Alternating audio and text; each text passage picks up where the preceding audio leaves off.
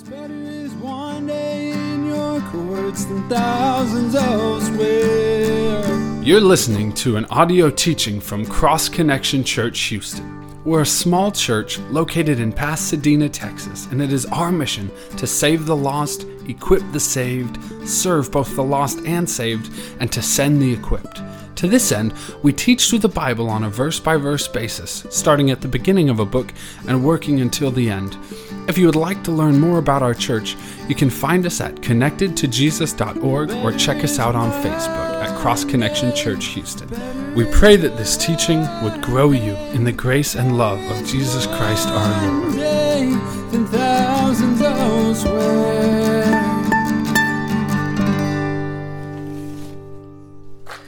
Well, Merry Christmas Eve. I'm so glad to be here with all of you guys and with our family. And uh, we're just glad that you were able to make, you know, part of your Christmas celebration uh, centered around the Word of God. And that's really what we need to do this evening, as Christmas in many people's minds is a lot of different things, but really what Christmas is about is Jesus Christ. And that's who we're going to read about and we're going to talk about and we're going to spend our evening learning about tonight. And so if you have a Bible, uh, if you could open it up to Luke chapter 2, uh, we're going to be in Luke chapter 2 in the New Testament.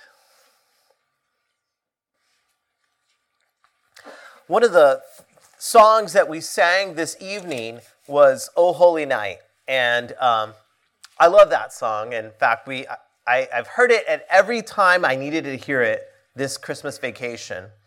In fact, uh, it was playing on the way over here tonight, and there's a line in "Oh Holy Night" that I love. You know, actually, just that those first two stanzas. It says, "Long lay the world in sin and error pining." till he appeared and the soul felt its worth. It goes on, it says, a thrill of hope, and I love this phrase the weary world rejoices. And I think that if there is a word that describes our world in 2020, it's a weary world. You know, this year has been with coronavirus and all the different things that have come at us, a year filled with disease and death hurt, and heartbreak. And so I think that we can really identify with that Christmas song that, that we are, in fact, a weary world. But even though we are a weary world, there is there's so much to rejoice about. There's so much to be excited about because the story of Jesus Christ his birth and his life and the things that he did here, it eclipses everything that has hurt us and disappointed us and has let us down and has even inspired fear. Jesus Christ is bigger than all of those things. The truth is, our, our fellow men are hurting this Christmas season. The truth is, a lot of people aren't sure. You know, if, if Christmas has only been about for them Santa and presents and the Grinch, well, Christmas has no special power. There's no special place for the message of Jesus Christ for those. The good news is that, you know, we are gathered here today. We're gathered around the story that we find in the Bible. It's a story that's been told for literally thousands of years. And I believe that the, the Christmas story is a story that has given hope to generations and will give us hope tonight as well. In fact, Christmas is a story for the weary, it is a story for those who have been hurt, and it is something that can fill all of us this evening with, with joy. In Luke chapter 2, we read those, the story that's familiar to a lot of us. It, it tells us that there were challenges in their days as well. It says in Luke chapter 2, verse 1 In those days, a decree went out from Caesar Augustus that all the world would be registered. This was from the uh, this was the first registration when Quirinius, the governor of Syria, and all went to be registered, each to his own home. And Joseph also went up from Galilee, from the town of Nazareth to Judea, to the city of David, which is called Bethlehem, because he was of the house and lineage of David. And so we are open our story at a time when Israel, well, they were not free. We open our story at a time when the nation of Israel was conquered. They're, they didn't really have the freedom to live their lives and to practice their faith the way God had called them to. In fact, there was a man that many of you know in charge, a man named Herod.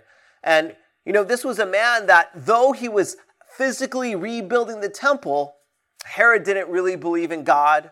He didn't trust God. We learned just last Sunday that, that Herod was a murderer, that to be related to Herod was to have your life in danger.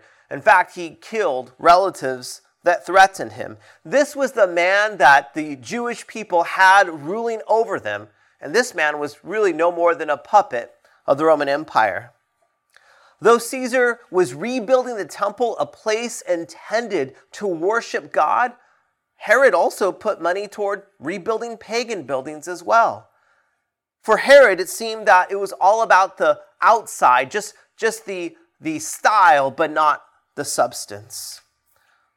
The Jews, no doubt, would have been yearning for a real leader who would bring real change, but they didn't even have the freedom to live their lives according to what the Word of God called them to. It says here that there's this man who lived thousands of miles away, Caesar Augustus, and that he had an order, he had he'd asked all the people to be registered. There was a census that was being taken. And here we see this Caesar Augustus, that his word and his orders from 2,000 miles away were influencing the things that Joseph and Mary would do. And so it says that Joseph, in obedience to the laws of the government at the time, it says that he went up and he made that trip from his town of Naz- uh, Nazareth to Judea to this city, this obscure town called Bethlehem. And this is kind of interesting that, you know, we see this story of Joseph and we see this story of Mary and I wonder what they were thinking when this order came, this order that called them to leave their homes and to go all the way on this journey at the worst possible time. It was a journey at the final moments of Mary's pregnancy. And I wonder as they made this trip, they would have passed Jerusalem on the way to, uh, as they uh, passed through Jerusalem, they would have gone to Bethlehem and they would have seen the temple, and I wonder if they would have been asking themselves, how long until God moves and how long until God saves? You know, people have pointed out that from the end of the Old Testament to the start of the New Testament, there's something like 400 years of what people have said is prophetic silence. That for 400 years, the, the people of Israel had been clinging to the promises and the Word of God, and maybe they felt, Maybe they were unsure. Maybe they weren't really convinced that God remembered them or God heard them or God knew the pain and the hurt that they were experiencing. There was 400 years of waiting and 400 years of people putting their hope in the promises they had once heard. And so we, here we have Joseph and Mary, an order given by a man thousands of miles away that would require them to leave the comfort of where they were to go in this, this not, not, not the best time to travel. Maybe they felt powerless, that they had to do something because of some, some ridiculous law that didn't make sense. But they were really powerless to change that. I mean, Joseph's a carpenter. Mary's likely a teenager. This is not really the biography of people that are going to topple empires or ruin the reign of King Herod. I mean, these are two people that trusted in God's promises. They believed in the Word of God, but maybe they felt absolutely powerless to do anything about it. And so here we see Joseph just really responding to what has what his family's been called to do to, to make this move and it says that he is going to bethlehem to this city of david this, this bethlehem and it says something really interesting at the end of verse 4 it says that he was of the house and he was of the lineage of david and really on the outside, no one's going to look at Joseph and say, "Wow, Joseph, you're a you're a carpenter. Man, you know, you are one of the most important people." I mean, there's two men mentioned, uh, or there's there's two men here that we can think about. There's Caesar Augustus, this all powerful man that the entire Roman Empire listens to him. And then we're introduced to this other man named Joseph, and he's a carpenter, and he just is so powerless. He has to just go to this town to be registered. And you might not think that Joseph is this important character, but it tells us something important about, about Joseph. It says that he's of the house and of the lineage of David. And for anyone who's spent any time reading the New Testament, you would know that it's from Bethlehem that King David was from. And if you've ever read the Bible, you know that there's a, been a promise that there's a future king who's going to come. And the Bible even tells us in, in Micah, it says that this that even though Bethlehem is considered the least of many, like people think about Bethlehem and they think, oh, okay, that's just a small town, nothing big, nothing important. The Bible has a promise saying that the future king, the King of Kings, the Messiah, would come from this obscure place. And, and that's who Joseph is. He's of the right lineage, he's of the right family. He's going to the right town. It says that he didn't go to this trip on his own. In fact, it says that he was with Mary, his betrothed, who was with child. And it says in verse 6 while they were there, the time came. While they were there, the time came for her to give birth. And really, the time came in two different ways. I mean, the time came for her. I mean, it was, it was time, nine months. You know, the pregnancy, that, that was the moment. The water broke, the baby was coming, there was no turning back. But in a bigger way, as they walked into, as they rode into Jerusalem, another time came. It was the time that God, you know, He'd been waiting for 400 years to act in a way that people would, would be able to take note, or people would be able to observe, or people able to see this is clearly God moving. The time came. Jesus was to be born. And the time came not just for Mary to deliver, but God, the time came for God, Jesus Christ, to enter into human history in a way that would change lives forever. That time came. I love that expression. And, and it really just speaks to how God, He didn't spare anything. I mean, He isn't this passive observer looking at our problems up in heaven saying, wow, it looks tough down there the Bible says that Jesus came, he, he entered into this world to live among us, to see the things that we see, to hurt the way that we hurt. Jesus came. It says in verse 7 that she gave birth to her firstborn son. And, and what did she do? Well, she wrapped him in swaddling clothes, laid him in a manger.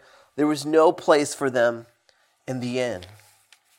So we have Mary and Joseph. You know what they're doing? Joseph, he's just being a father. He's being a protector and being a provider. He knows there's this law and he's going to make sure that his wife is taken care of. He's not going to leave her unattended and uncared for. He's going to make sure that she's right by his side. Joseph, even if there's a law that he can't change, he's going to be a faithful father. And what's Mary going to do? Well, she's going to love her little one. She's going to love her little one no matter if the circumstances are not ideal. I mean, really to lay your baby in a manger where animals feed, well, that's who Mary and Joseph are. They're really just making the best of the situation in front of them. And we've seen in other stories that the character of Joseph and Mary is a character formed by their faith in a God that's bigger than their circumstances. But here they are, not probably fully understanding about the bigger picture not fully understanding that this Caesar Augustus, this man that they would never meet, this man who lived thousands of miles away, was actually just an unknowing agent of God's will. I mean, Caesar Augustus would have no idea that his command and his order would require them to come to Bethlehem and fulfill Scripture. I mean, Caesar Augustus, you know, you would think that he is this all powerful character, but really he's not. Caesar Augustus, the things that he's commanding, the things he's ordering are only fulfilling things that God has already designed to take place hundreds of years beforehand.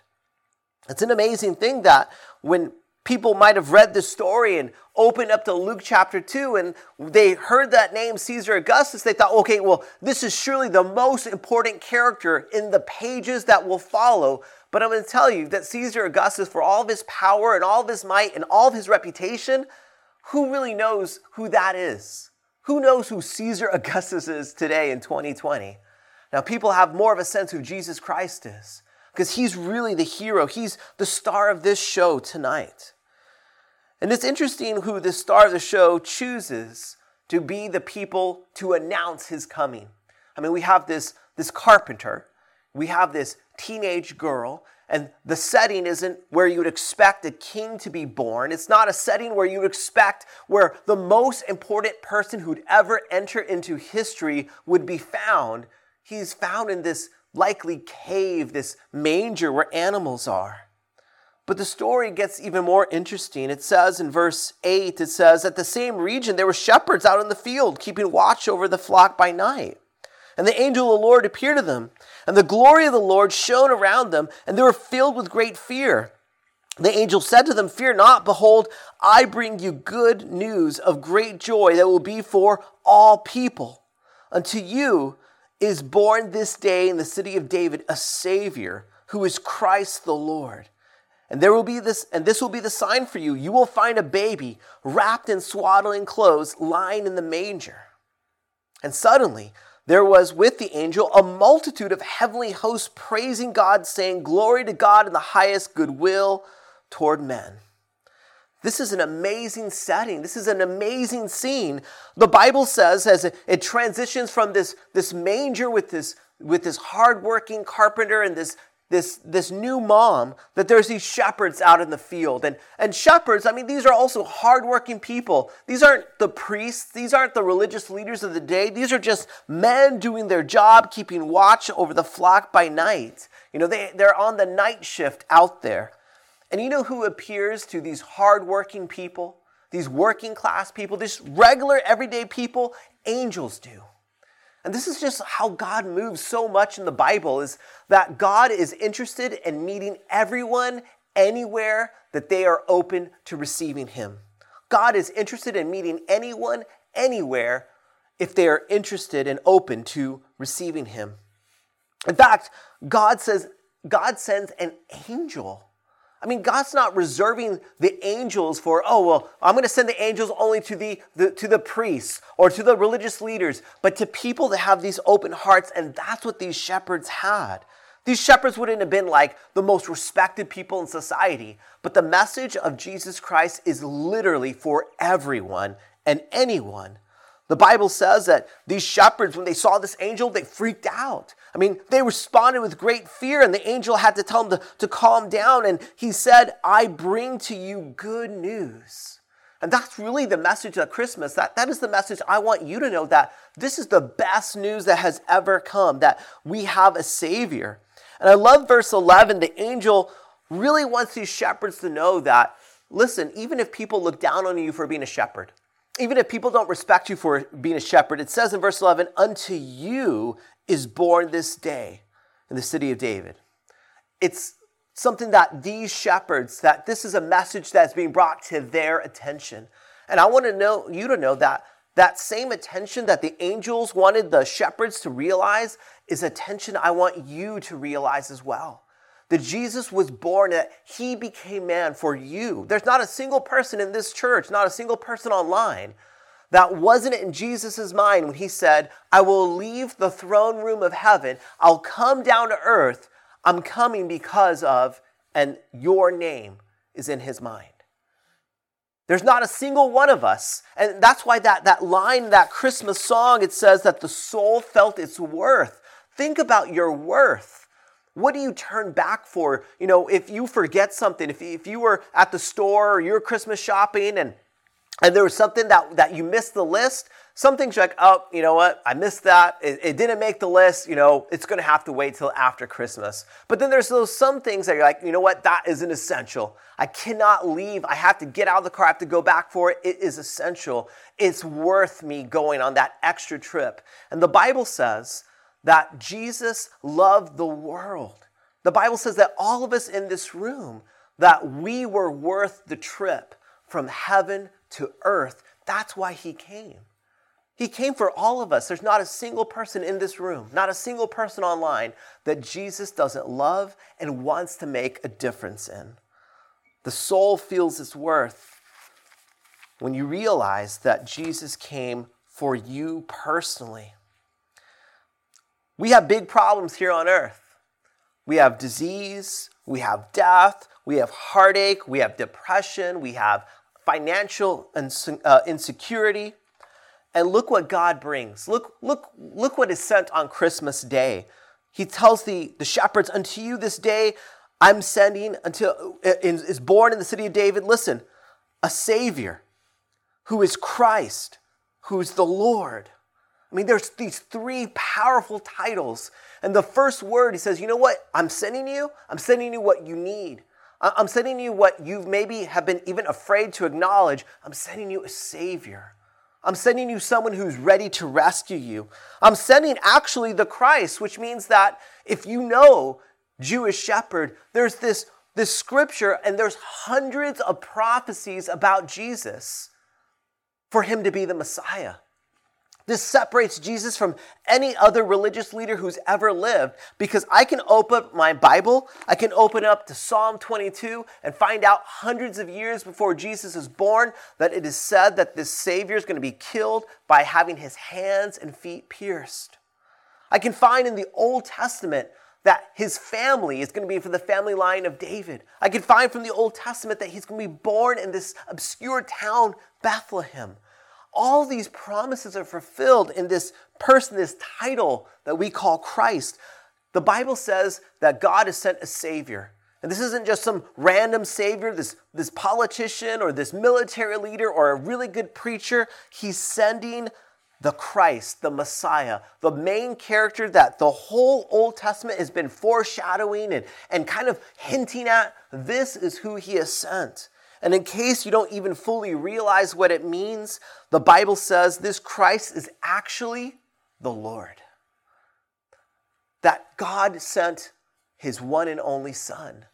That it wasn't angels that he sent to rescue us, it wasn't a prophet, but, but the Bible says the Word became flesh.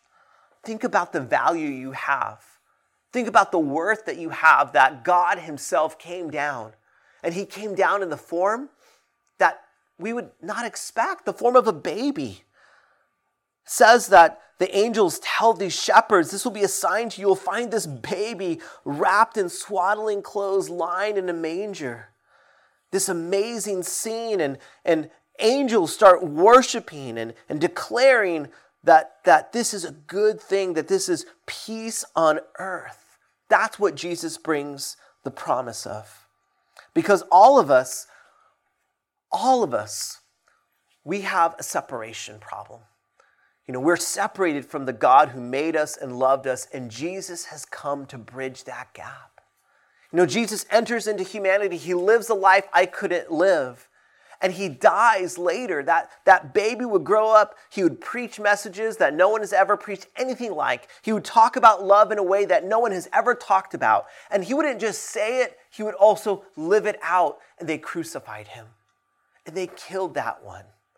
But listen, Jesus wasn't defeated on the cross because we know that three days later he rose from the dead. This is a Savior. This is the Messiah. This is none other than the Lord, and He is the one that brings peace on earth because we can have peace with God. It says in verse 15 that the angels went away into heaven. The shepherds said to one another, Well, let us go to Bethlehem and see this thing that has happened, which the Lord has made known to us. I love the attitudes of the shepherds because they say, after experiencing an encounter with God, they say, let's just go for it. Let's go see. Let's, let's take God at His word and let's take a step of faith. I really pray that all of us in this room that we would be like those shepherds that this is God's word. God has so many promises, things that he's telling us that he's never going to leave us. He's never going to forsake us. He's going to give you the power to love and forgive. I would pray that we would be like these shepherds and say, "Let's go step out in faith. God said it's so, so I believe it's so." The shepherd said, Let's go to Bethlehem. Let's see what the Lord has made known to us. And they went with haste. They found Mary and Joseph and the baby lying in the manger. And when they saw it, they made known the saying. When they saw it, they made known the saying that had been told them concerning the child. And all who heard it wondered at what the shepherds told them. But Mary treasured up these things, pondering them in her heart. these shepherds had an encounter, and what these shepherds did is they told everyone about that simple message that they had. They heard the message of God, they responded to the message of God, they saw it was true, and then they told everyone about it. And it was something that they told, it said that it even made an impact upon Mary. You know, sometimes we think about Mary and Joseph, we think, oh, you know what, there's Mary, and, and she's this highly respected figure, which we should respect her, you know? She was faithful. She pointed people to Jesus every time in the Bible. She was always pointing to people saying, listen to my son. But this Mary, who we regard highly, and we should, it says that she was thinking about, pondering in her heart, a message that was shared by shepherds. I mean, do you think that, you know, years later when people would realize, wow, this is like Mary and she'd be, you know, the mother of Jesus, she's going to be in the Bible. And you know who ministered to Mary? Shepherds did. You know who made Mary think, I just can't stop thinking about that message? Oh, you know, what message was it? Was it some prophet, Mary? Was it, was it something? Well, it was actually something I heard from a shepherd once. I mean, you think about that. That's the kind of God that we serve, that He is visiting shepherds in the field. He's revealing Himself to them, saying, Listen, this Savior is for you too. You know, there's, there's a King Herod, and he's building the biggest buildings, the tallest towers, but his heart is far from me but I'm willing to visit you, shepherds out in the field. People may have forgotten all about you, but I haven't. People may not fully understand your hurts, but I haven't. I haven't forgotten that. I'm not unaware. Jesus is a Savior. He's Christ. He's Lord. And the Bible says that He's born in Bethlehem today. And I love that expression today because it means that the waiting is over. I love that expression today that means that we're, we're not looking forward anymore because Jesus has come. He's born salvation. It all is coming through Jesus today. In fact, Luke loves this word today so many times that this word today is used 11 times in the Gospel of Luke. Nine times in the book of Acts is Luke is it's one of his favorite phrases he uses today, today, today. Later, when Jesus is an older man, it says in Luke 4 21, Jesus got up to preach. He got up, he walked up like I walked up, he opened the Bible, he read from the scripture, and he said in Luke 4 21, Today the scripture is fulfilled in your hearing. So, scriptures that talked about the Messiah, scriptures that talked about the Lord being there in, in power. Jesus said, Today the scriptures are fulfilled. One of the last passages that Jesus speaks in the Gospel of Luke, one of my favorites, Luke 23 43. Two thieves, one thief mocks, one thief trusts him, and Jesus looks at that thief and says, Today you will be with me in paradise. Listen, we have a God who's ready to work in your life today. He was ready 2,000 years ago. He met those shepherds. He says, Listen, guys, today salvation has come. Listen, today God loves you. Today, he, he has demonstrated his love. We share that verse all the time. Romans 5 8, God demonstrated his own love to us that while we were still sinners, Christ died for us. But before he could die for us on a cross, he had to choose to leave his comfort of his home, fellowship with the Father, fellowship with the Holy Spirit. He left all that behind on a rescue mission for you and for me. I love that that is who Jesus is.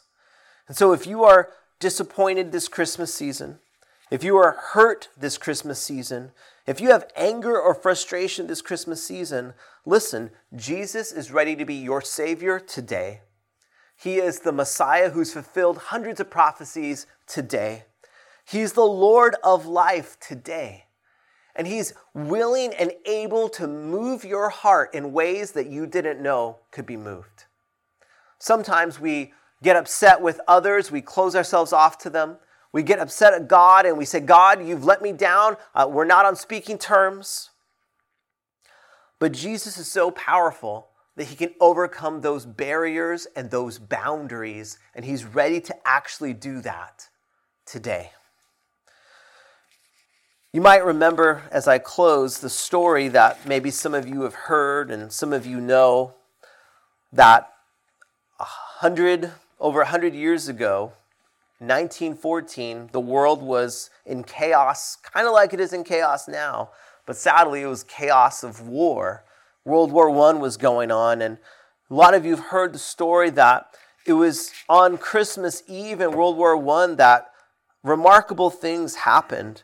In fact, armies decided to put down their guns on Christmas Eve. They decided to get out of the trenches and they decided to greet one another.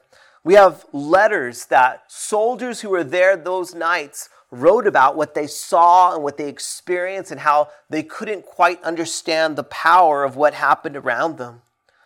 One soldier's letter said, as he wrote home to his family, he said, "We have the most we had the most extraordinary Christmas day imaginable. A sort of unarranged and unauthorized but perfectly understood truce exists between us and our friends in the front.